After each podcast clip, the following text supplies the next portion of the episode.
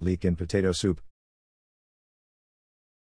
This recipe is the perfect example of how cooking can transform the most humble of ingredients.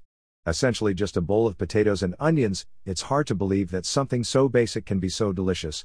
Dunk in some big chunks of hearty bread, and you've got yourself a perfect remedy for those winter blues. This soup rarely lasts until the next day, although if you can manage to save some, it can also be served cold as a classic French vichyssoise.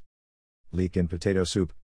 One of the easiest soups to make, but one of the most satisfying perfect for a cold winter's day. Can also be served chilled, as a vichyssoise. 25 grams unsalted butter, 1 tablespoon vegetable oil, 3 banana shallots, or 1 onion, 3 leeks, 500 grams potato, 1 liter chicken stock, or vegetable stock, salt and pepper, splash cream, chives. Heat the butter and oil together in a large saucepan, over a medium heat. Finally, chop the banana shallots, and then toss them into the hot fat, stirring occasionally.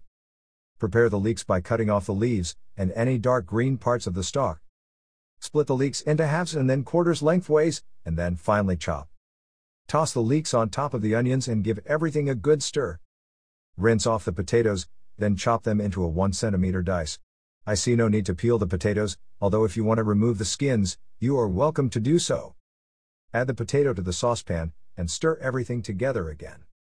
Stir the vegetables occasionally until the potatoes have started to soften, about 5 minutes. Add the chicken stock to the saucepan, and then bring everything to the boil.